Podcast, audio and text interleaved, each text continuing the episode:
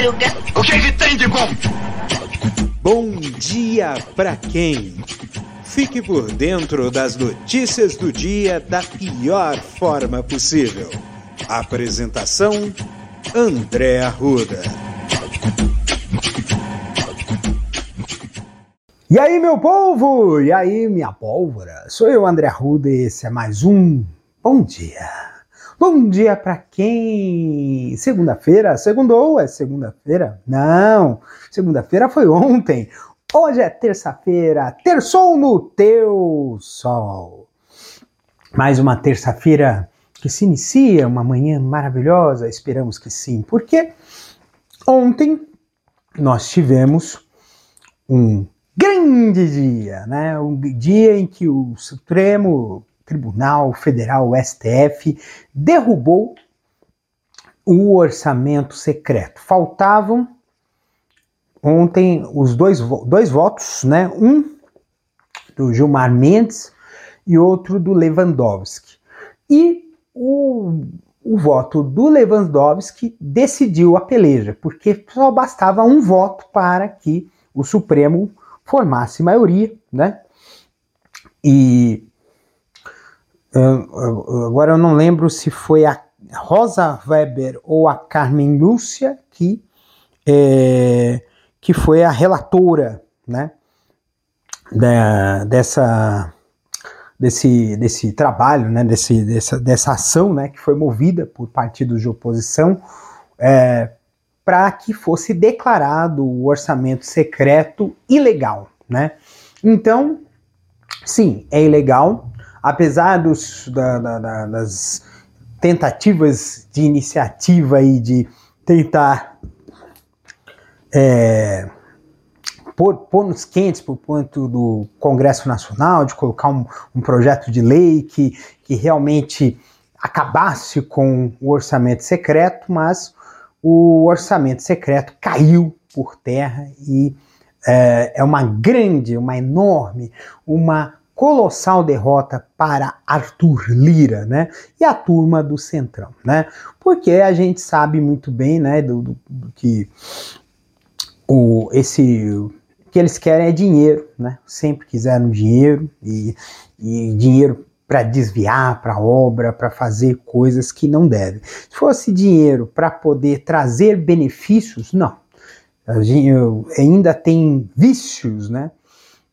É, nós vemos é, claramente uma grande quantidade de vícios dentro da política brasileira, né?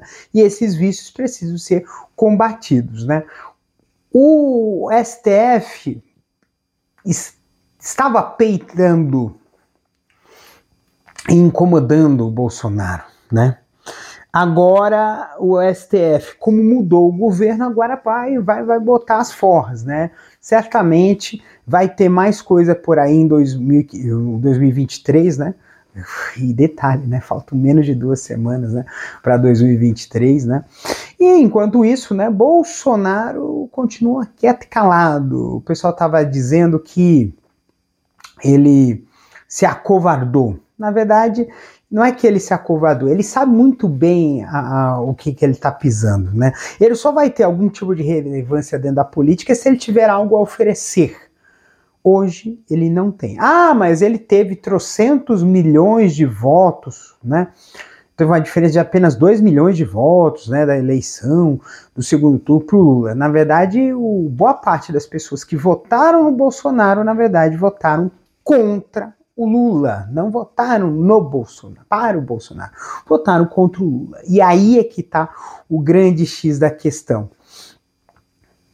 Se do jeito que esse governo de transição está fazendo um trabalho que está sendo visto como um trabalho de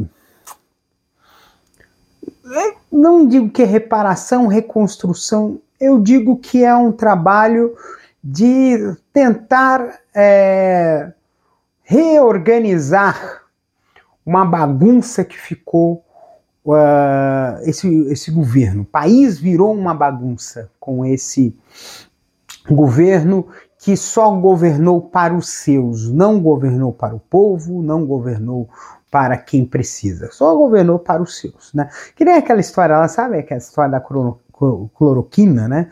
Que, que o Bolsonaro tanto defendia, as maiores fábricas de, de, de, de medicamento de cloroquina estão no exército. Então, aí é aquela história. Por que será, né? Então, sempre beneficiando os seus. E é esse o ponto que fez com que esse governo, esse desgoverno Bolsonaro, tivesse tanta antipatia de boa parte do Brasil e ainda bem que eu estou desse lado, o lado que tem uma antipatia a esse governo que não tem, é, que já está morto, né? Porque se, se até o, o, o futuro secretário da, da o futuro ministro né, da Justiça e Segurança Pública, Flávio Dino, falou que vai tomar de, eh, providências faltando 20 dias para posse, então, meu amigo, os caras realmente abandonaram o barco estão abandonando o barco. E aí você vê, você viu, né, que semana passada foto, eh, imagens icônicas dos caminhões de mudança, né, para levar todas as porcariadas aí do, do, do Bolsonaro para fora do palácio. E assim, eu mesmo, se fosse o Lula, já botava banho de sal grosso dentro daquele, daquele, daquele palácio, né? Benzer bem com benzedeira, benzedeira de fé, né? Essas, esse pessoal que, que é movido a, a né? Dizem money, né? Então, tá essas coisas aí não. O, mas a gente entende que é uma. É, voltando lá, o negócio da decisão do STF, é uma grande, é uma enorme derrota para o Artureira. Tem um, é menos um, uma arma de barganha que teria para o para o para enfrentar esse governo, né? Para enfrentar o novo governo, né? Para poder conseguir tirar algum proveito do novo governo. Mas aí tem um, também um detalhe, né? A gente sempre tem que tomar cuidado com fera ferida, né? Fera ferida é terrível, né? Sempre é mais perigoso. E é sobre essa questão do perigo que eu sempre costumo dizer que foi essa história de fera ferida que o gangster, né, é, como disse muito bem o, deputado uh,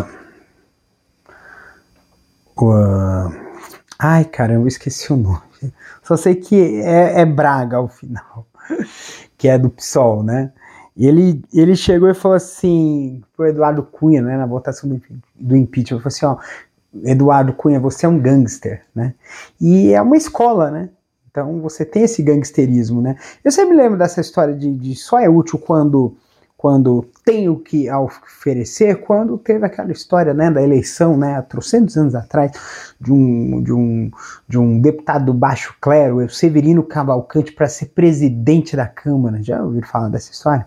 Então, só quando tem a oferecer. Se, a, se não tem nada a oferecer, vão virar as costas para você. É isso que vai acontecer com Bolsonaro, né? Bolsonaro só não vai ser preso logo, porque se ele for preso, ele pode ter muito a dizer. E mesmo que seja inevitável, eles vão fazer de tudo. Vão fazer o que eles fizeram com Cunha, né? Comprar o silêncio dele, certamente. Então, essa. Então aí a gente tem que tomar muito cuidado com o que vai rolar. Vai ser muita treta. Bem, terçou, né? Terçou no teu sol, é uma terça-feira, né? Eu tava pensando, porque esses dias, você sabe, quando eu. Eu exercitei muito a minha espiritualidade, né? E, e, e acho que a gente precisa estar com estado de espírito limpo, é uma coisa difícil nesse mundo. Acho que é muito difícil você manter o estado de espírito limpo, porque você está interagindo com todo mundo e com todos os tipos de energias possíveis. Não é questão, ah, mas, ah, mas isso é coisa de, de macumba, de canobé. Não, não, não. Qualquer coisa.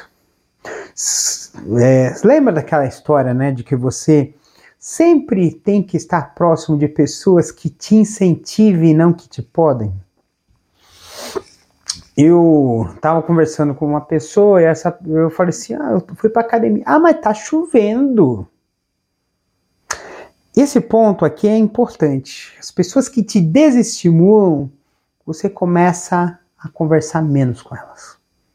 Pessoas que te dizem assim: olha, não vai dar certo, não faz isso. É lógico que assim, a gente sempre tem que entender que a gente tem que ouvir. Uh, mas quando você simplesmente a pessoa fala assim, não faça isso, e não explica o porquê, e não propõe algo melhor, aí fica difícil. Então a gente. A gente e, e, e o contrário também serve, mano. Se você quer dissuadir uma pessoa de fazer alguma coisa, você tem que dar a ela um bom motivo e uma boa opção para ela fazer.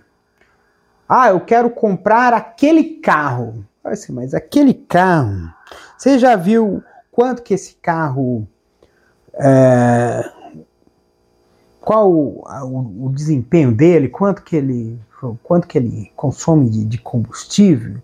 Olha, esse outro carro aqui, ele tem o mesmo preço, só que ele tem um desempenho melhor, é melhor para você.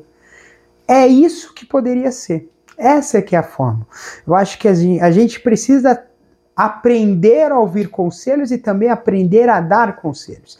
Dar conselhos é simplesmente você passar para outra pessoa